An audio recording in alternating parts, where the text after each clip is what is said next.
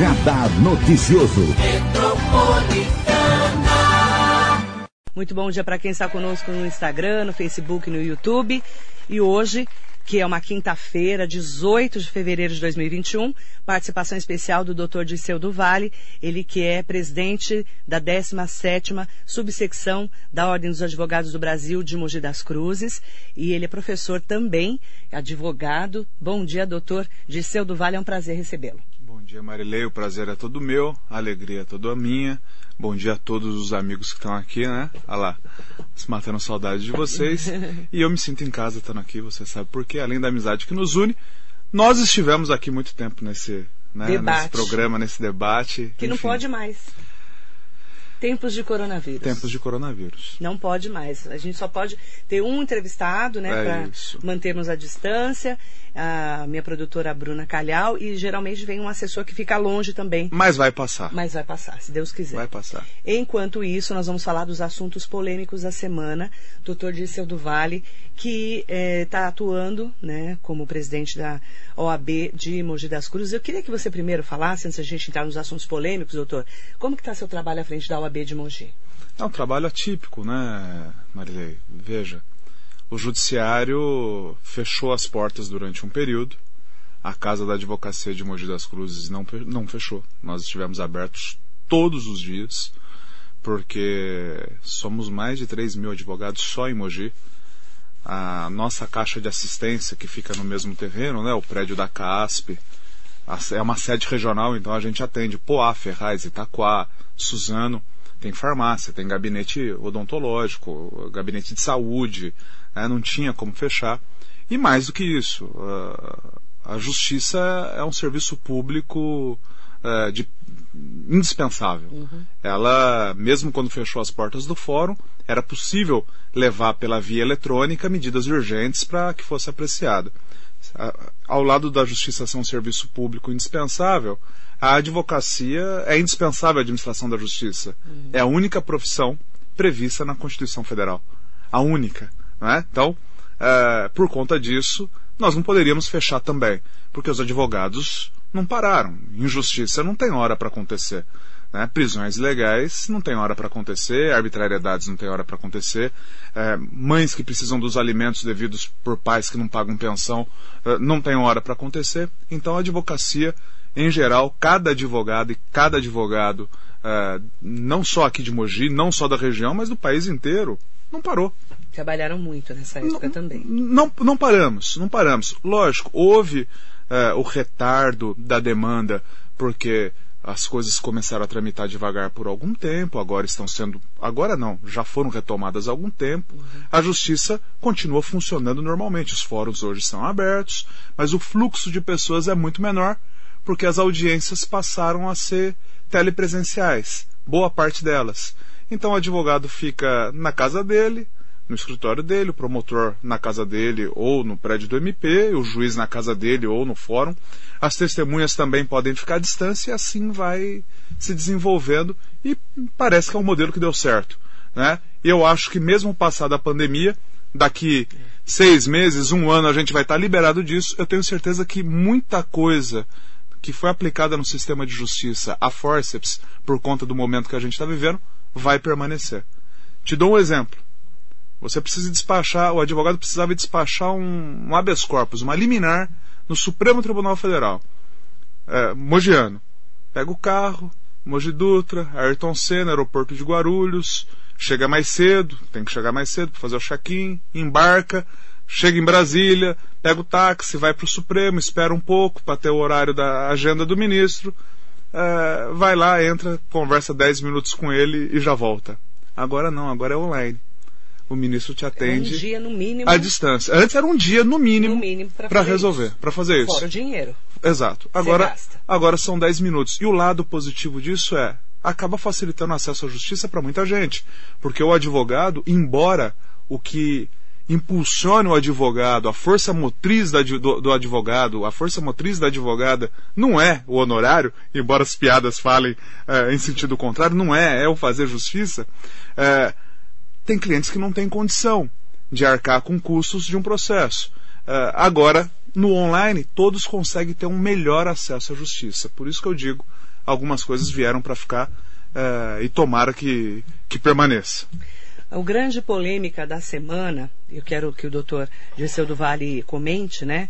Ele vai analisar essas polêmicas da semana. A prisão do Daniel Silveira, né? 6 partidos pediram a cassação do deputado ao Conselho de Ética e o parlamentar foi preso após ter divulgado vídeo com apologia ao AI-5, que é o ato institucional número 5, da época da ditadura, e a defesa da destituição de ministros do Supremo Tribunal Federal.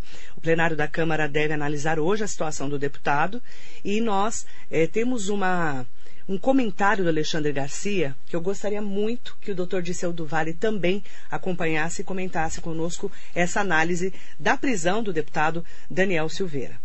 Ontem o Brasil amanheceu com a notícia de que um deputado havia sido preso por, eu chamaria de crime de opinião, né? Uma prisão política, claramente política. Embora ele pudesse ser enquadrado no Código Penal de injúria, difamação e calúnia. Mas eu não vi isso, eu vi enquadramento em Lei de Segurança Nacional, né?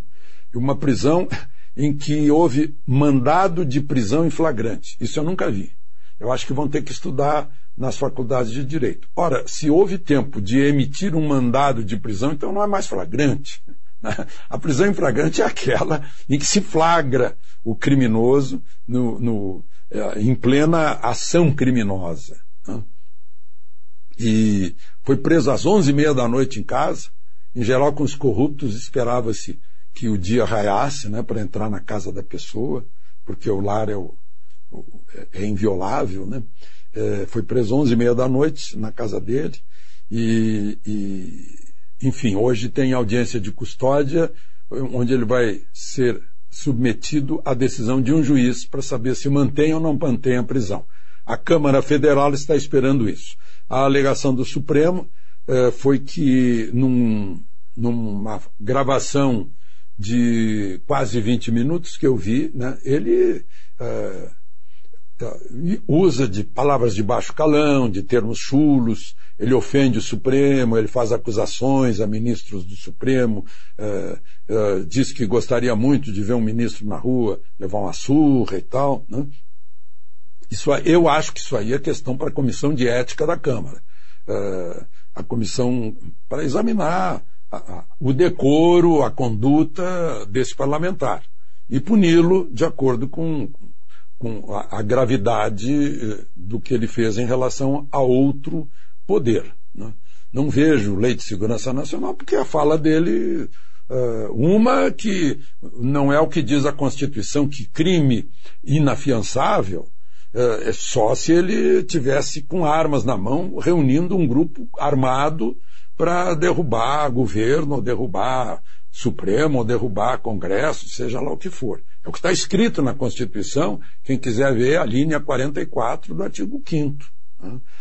E, no entanto, a prisão foi justificada porque está lá no artigo 53 que o deputado senador é inviolável e ele só pode ser preso em flagrante de crime inafiançável, né? O artigo 220 da Constituição diz que é livre a liberdade de expressão e não pode haver censura, né? Todo mundo goza de liberdade de opinião, né? O que ele fez foi injúria, difamação e calúnia, né? Aí cabe Código Penal, mas aí tem que pedir autorização para a Câmara para processá-lo. Mas não, ele foi preso. E o Supremo confirmou por unanimidade, mostrando a união do Supremo em torno dessa interpretação, e não é o que a gente lê na Constituição. Se vocês quiserem aí, anotem, né? Artigo 220, artigo 5º, a linha 44 do 5º, artigo 53, segundo parágrafo do artigo 53, né?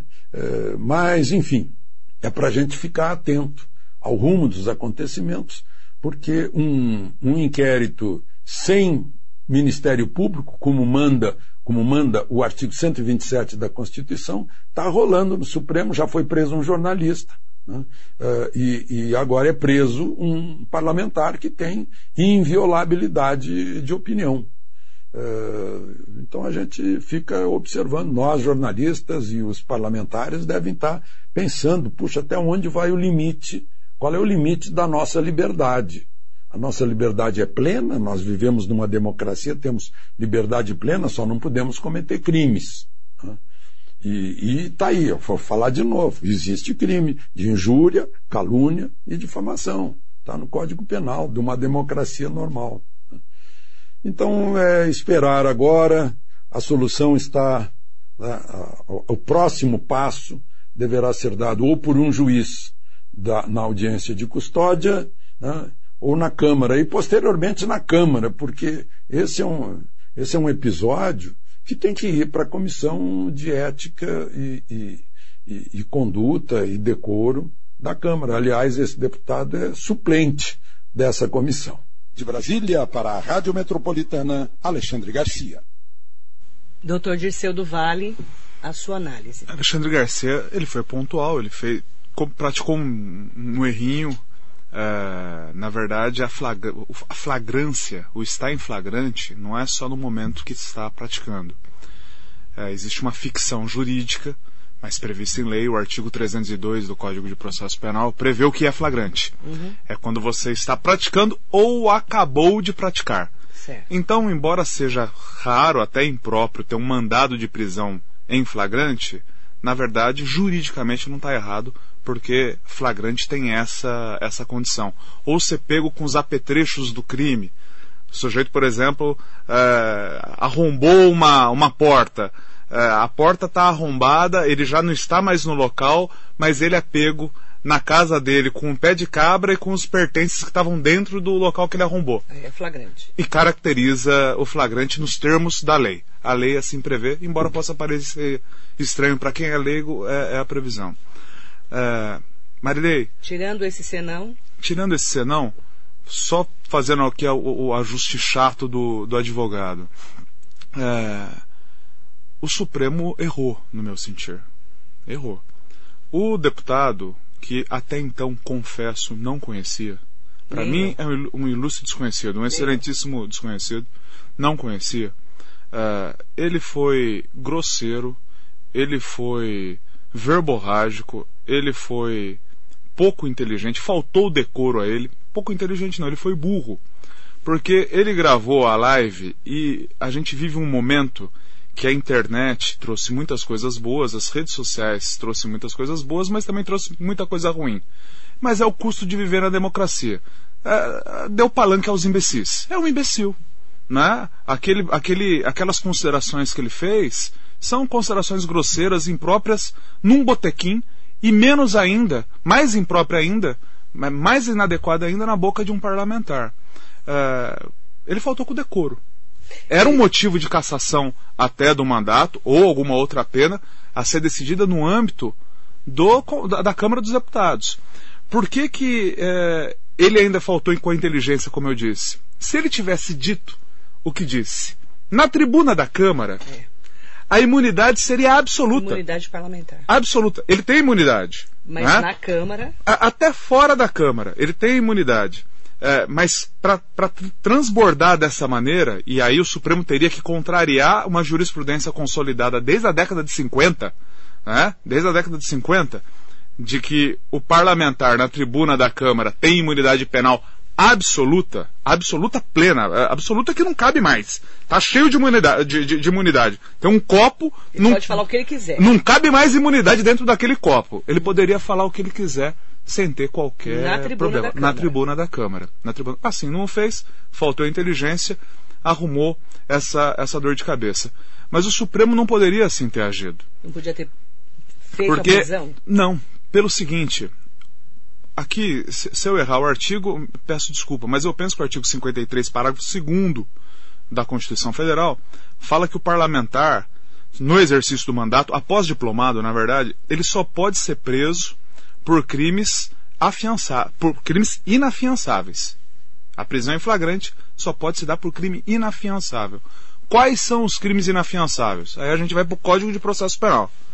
Artigo 323, inciso 1, 2, 3. 323, 1. Racismo. 2. tortura, tráfico de entorpecente e os crimes assemelhados a hediondos. Hediondos e os assemelhados. E 3, o rompimento, e muita gente está fazendo confusão quanto a isso, a tentativa de derrubar o Estado Democrático de Direito através de grupos armados. Estão ignorando os grupos armados. Ele não estava armado. Estão ignorando os grupos armados. Até abstratamente, ah, mas ele tem arma, tal. Tanto não há razão nisso que a própria decisão do Alexandre de Moraes não faz referência a nenhum tipo penal de grupo armado. Nenhum. Então a própria decisão que decretou a prisão em flagrante dele, né, a própria decisão judicial não faz referência a isso. E a confusão maior. Aí só vou concluir, Marileia. O 323 fala dos crimes inafiançáveis, do CPP. E o 324, dos crimes a que não cabe fiança. Os crimes em concreto.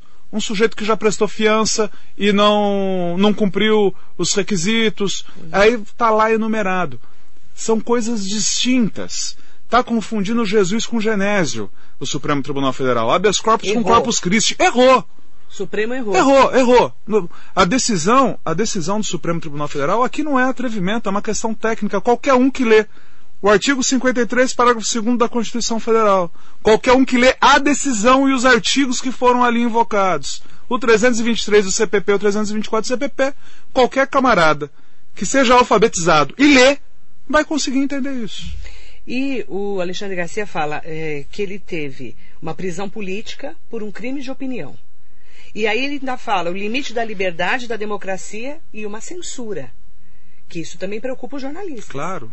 Preocupa todos, não são só vocês. Não, mas eu estou falando... Ele é um parlamentar. Os jornalistas também têm liberdade de expressão, sim, não tem? Sim. Então, quer dizer, se eu falar mal... Se eu falar alguma coisa em relação ao AI-5, claro que não vou falar, óbvio, né? Porque eu não tenho essa percepção que ele tem. Graças a Deus, né? Amém, né? Graças a Deus. Mas assim, eu estou falando, se eu falar uma bobagem, eu posso ser preso. Sim. Não tem cabimento. Não tem cabimento.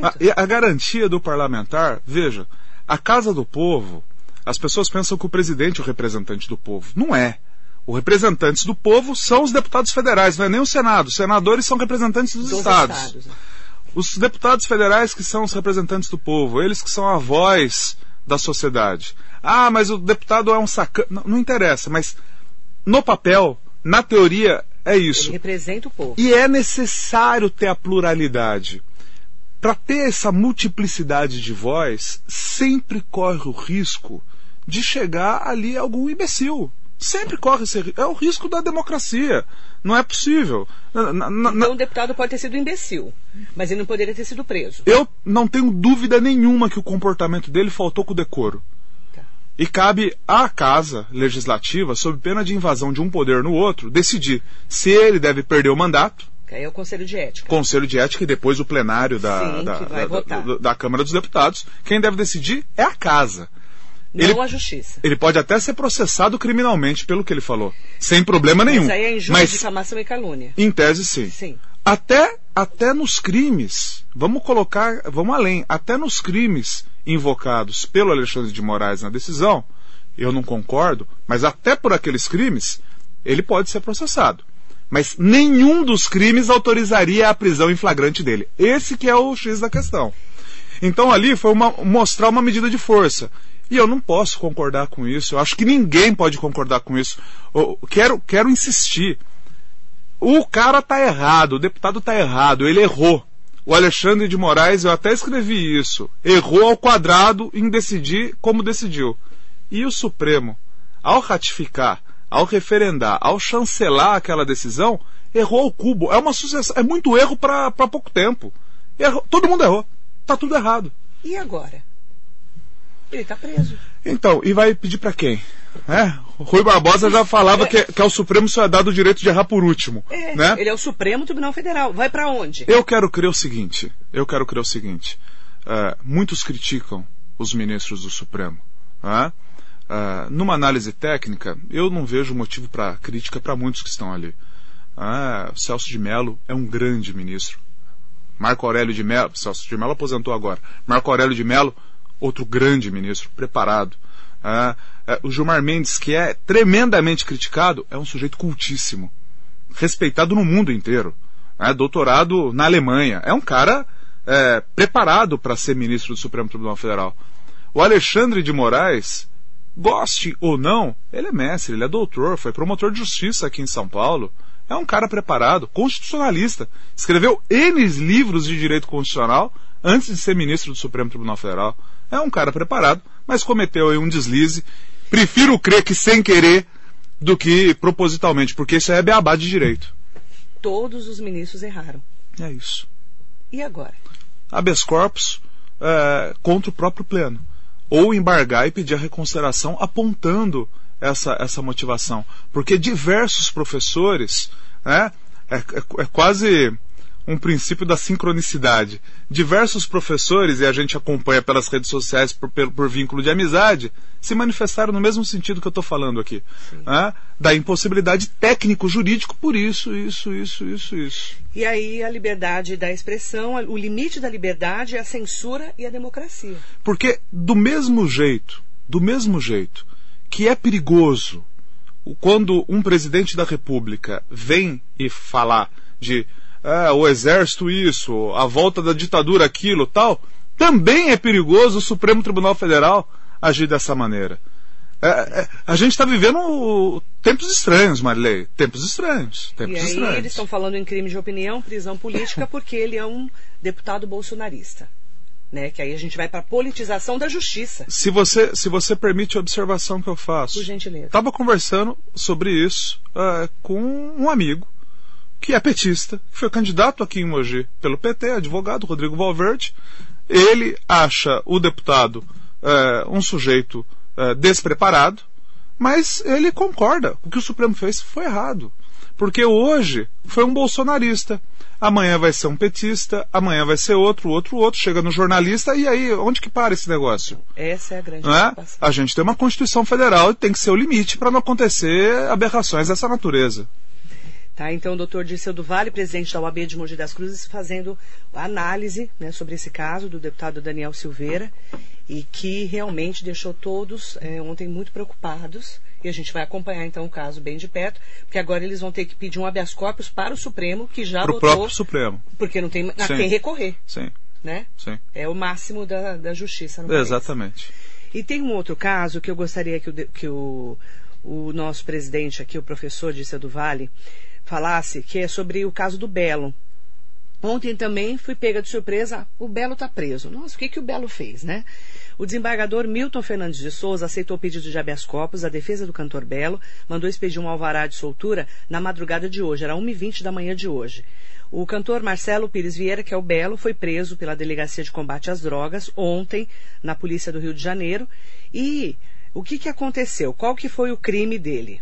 Só para a gente entender. O artista, 2 produtores e um traficante são investigados pela realização de um show no sábado, no Complexo da Maré, lá no Rio de Janeiro. Segundo a polícia, eles violaram um decreto municipal que proibiu aglomerações no carnaval e contribuíram com a disseminação do coronavírus, colocando em risco a vida de centenas de pessoas. Em nota, o Belo e a sua família afirmaram estar surpresos, Ficaram surpresos com a prisão preventiva do cantor.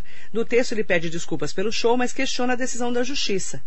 Ele argumenta que o show foi legalmente contratado pela produtora, tem o nome da produtora, questiona o fato de eventos culturais em outras regiões da cidade não terem sido alvo de investigação, porque não foi só lá, e na nota ele também questiona o fato de a prisão não ter ocorrido após parecer contrário do Ministério Público. Como o show foi realizado numa escola estadual do Parque União e não teve autorização das autoridades de saúde, a polícia também investiga a invasão ao colégio, que, segundo investigadores, as salas de aula foram utilizadas como camarotes. Aí a polícia diz que Belo e os demais investigados vão responder por crimes de infração de medida sanitária, crime de epidemia, invasão de prédio público e associação criminosa. Doutor Dirceu do Vale. Primeiro, o comportamento do cantor e daqueles que produziram e organizaram o show é um comportamento de pouca civilidade.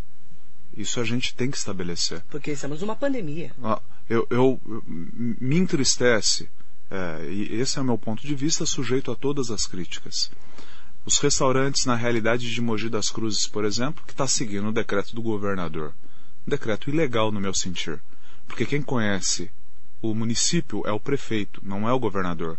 Só que o prefeito pode ir contra o governador. Pode. Pode? Pode. Isso é outro assunto. Então vamos lá, nós vamos para esse assunto já. Nós temos 645 municípios. Sim. Só em São Paulo, né? Só aqui no estado de São Paulo. O Procurador-Geral de Justiça emitiu uma recomendação aos prefeitos, abaciada, na tarrafa, dizendo que o prefeito que descumprir, grosso modo, o prefeito que descumprir o decreto do governador, o fazenhamento, fica sujeito às penas do artigo 268 do Código Penal. Isso é um escândalo. É o Procurador de Justiça, que não tem mandato popular, que não tem voto nenhum, né, o representante do Ministério Público querer sentar na cadeira do prefeito e fazer a administração da cidade. Isso é perigosíssimo. Perigosíssimo.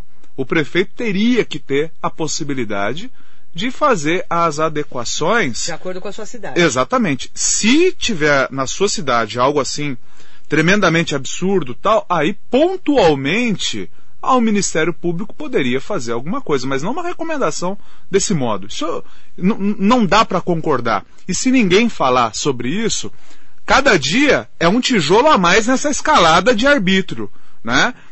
O Ministério Público, ele tem que se colocar no lugar dele também. Ele pode muito, mas ele não pode tudo. Ele não tem mandato popular. Cada um no seu quadrado. Ele tem que respeitar quem foi eleito. Ele tem que respeitar a vontade da população para administrar cada uma das cidades. Então, esse é o primeiro ponto. Certo. Aqui em Mogi, por exemplo, 10 horas da noite tem que fechar os restaurantes. Sim. Qual o problema de fechar o restaurante às 2 da manhã? Os espaços entre as mesas, o fluxo de aglomeração vai ser menor, porque o cara sabe, vou jantar hoje fora com minha família, mas eu não preciso ir às 9, porque todo mundo vai às 9. Eu posso chegar às 11h30. Então, consegue dividir em 2, 3 turmas ao longo do período de funcionamento do restaurante. Agora, existem alguns estabelecimentos que, de fato, não podem ser abertos na pandemia. Tabacaria não pode ser aberta. Bar, danceteria, porque as pessoas se aglomeram. Não dá para fazer isso nesse momento. Então a gente precisa ter esse bom senso. O bom senso nos responde o que fazer. E fazer um show.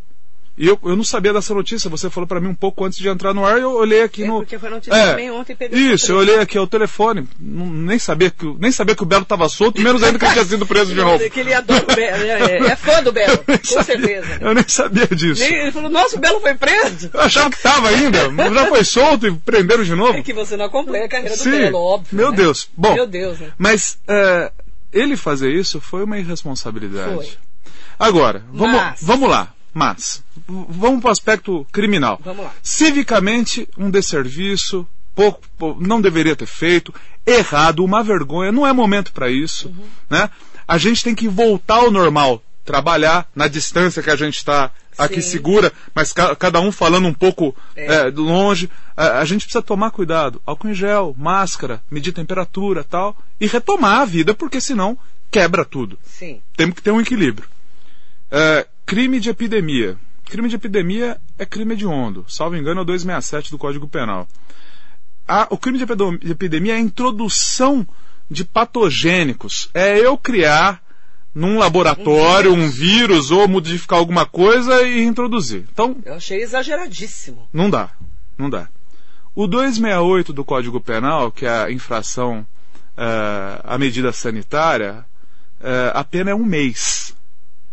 Já não dá prisão em flagrante, não dá prisão preventiva, não daria nada. Qual que é o outro tipo que falaram? Infração de medida sanitária, crime de epidemia, invasão de prédio público. A invasão de prédio público também, a pena é pequena. Uhum. Lamentavelmente, até errado, deveria ser uma pena maior, mas a pena é pequena. E a associação criminosa é uma piada colocar algo dessa natureza. Por quê? O crime de associação criminosa, antigo crime de quadrilha tal, exige estabilidade e permanência. Está no tipo penal. Que permanência que tem num crime de um show? Não é permanência nenhuma. Só a circunstância fática já responde o que houve.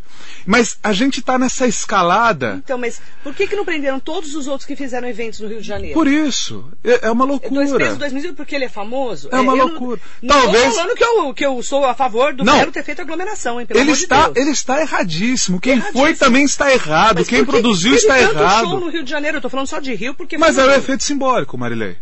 É o efeito simbólico. Teve um monte de festa, balada, teve um monte de coisa. É o efeito simbólico. O Estado vai lá, pega o sujeito que vai ter uma notícia, uma repercussão e dá o efeito simbólico. Mas tá errado.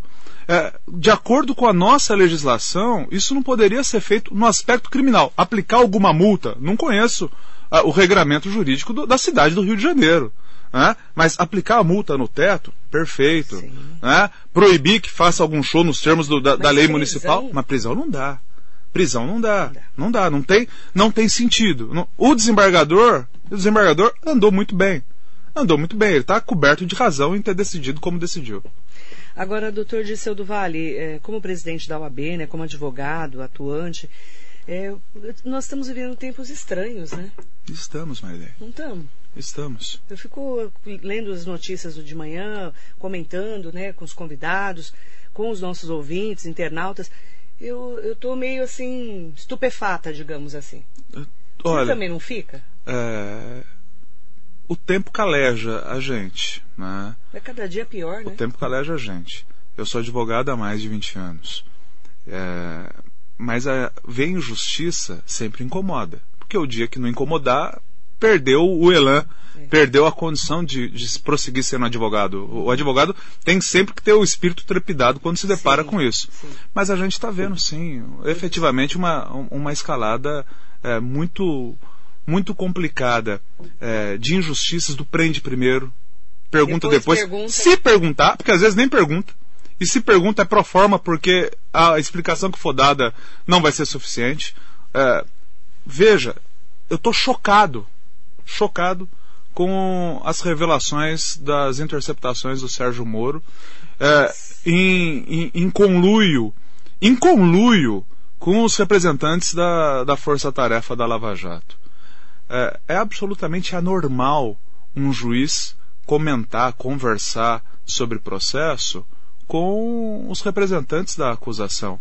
Se falasse sobre amenidades, se fossem amigos, problema algum haveria, Marileia. O juiz tem que ter amigos também. É muito provável que vá ter amigos no Ministério Público, que ficam no mesmo prédio, os advogados ficam fora. Isso eu não veria mal nenhum. Mas discutir casos e traçar estratégias é um escândalo. E agora, por que eu comentei isso?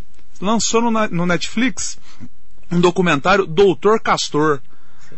E a juíza, que é aquela que ficou famosa, foi eleita até deputada federal por conta disso, Denise alguma coisa, ela despudoradamente, sem nenhum constrangimento, ela coloca no plural, ela fala, nós fizemos isso para desbaratar, tal, nós, ela e os membros do MP, ela fala que ela tratava, é que o Castor de Andrade está morto, porque senão estava tudo nulo, isso é de uma ilegalidade flagrante. E será que isso só acontece no caso do Castor de Andrade e no caso do Sérgio Moro? Ou será que essa é uma realidade lamentável? Como, às vezes, quem não é iniciado no direito fala, mas tem que fazer. Tá bom, então vamos fazer o raciocínio. Entram com uma ação civil contra você, bateram no seu carro, você ajuiza uma ação. Como você se sentiria se o juiz ficasse trocando figurinha e dizendo como o advogado da parte contrária deveria agir? E se for uma trabalhista contra a sua empresa? O juiz batendo um papo com o reclamante, com o advogado do reclamante, pra... é a mesma coisa, é lógico. Só faz um exercício mental que você vai ver o absurdo, o despropósito, o despautério que é isso. E agora puxaram toda essa ficha e lamentavelmente, Marileia, isso não são casos isolados. Lamentavelmente. E enquanto os operários do sistema de justiça, especialmente do sistema de justiça penal, não se conscientizarem disso, quem perde é a distribuição da justiça, é a cidadania, é a população. Juiz não é agente de segurança pública. Juiz é garantidor de direitos. Agente de segurança pública é delegado, é promotor, investigador, policial militar. Aí, tudo bem, vá lá. Mas juiz de direito, nunca. Aí nós vamos entrar num comentário que nós já fizemos muitas vezes aqui dos nossos debates, doutor Dirceu do Vale, que é o político, e não estou falando nem bem nem mal de nenhum político, mas ele está escancarado, né? O prefeito, o governador, o vereador, o deputado federal, o deputado estadual, o senador, o presidente da república, estão sempre escancarados. Então a gente está vendo e vai denunciando o que acontece. Quando acontece na justiça, parece que é mais fechado. E a gente só descobre quando dá um escândalo desse. Mas descobre-se por onde, principalmente? Pelo jornalismo. Sim, por isso que a gente tem que valorizar o jornalismo profissional. Pelo jornalismo. E quando o caso não envolve uma repercussão muito grande, que interesse à grande imprensa, tal, ou interesse de uma forma ao público em geral, o jornalismo, através das revistas especializadas, nós temos o Conjur, nós temos o Última Instância, nós temos o Jota, nós temos o Migalhas, que são jornais para advogados, promotores, juízes, segmentados. Também nos revela isso e a gente tem que ficar atento, a gente tem que combater isso. O jornalismo, né, eu sempre brinco, o Barbosa Lima Sobrinho já dizia, jornalismo e advocacia sempre andaram de mãos juntas, irmãs siamesas na defesa de liberdades públicas, né? Assim devemos permanecer vigilantes, hoje em dia, na atual quadra, um pouco mais preocupados, porque é uma insanidade algumas coisas que nós temos visto. Verdade. Doutor Dirceu do Vale, muito obrigada pela sua participação especial aqui na Rádio Metropolitana. Quero te convidar para voltar mais vezes. Só avisar, né, que o doutor Dirceu do Vale sumiu porque ele está dando aula em São Paulo. Tem compromisso de manhã. Vários compromissos. Então, de manhã ele não consegue dar entrevista aqui na rádio. Mas aí eu intimei ele, ele veio. Hoje eu cabulei. Aí você cabulou, eu dei uma intimada. Isso. Mandei uma intimação. Obrigada, isso. Viu? Obrigado, Marileia. É sempre uma alegria. Conta sempre comigo. Um beijo para todos, né? Para sua nova auxiliar, não conhecia ainda, Marcelão, para todo mundo, um beijo no coração, é sempre uma satisfação. Dr. Dirceu do Vale, ele que é o presidente da OAB de Mogi das Cruzes, fazendo análise dos assuntos polêmicos da semana aqui na Metropolitana. Muito bom dia para você.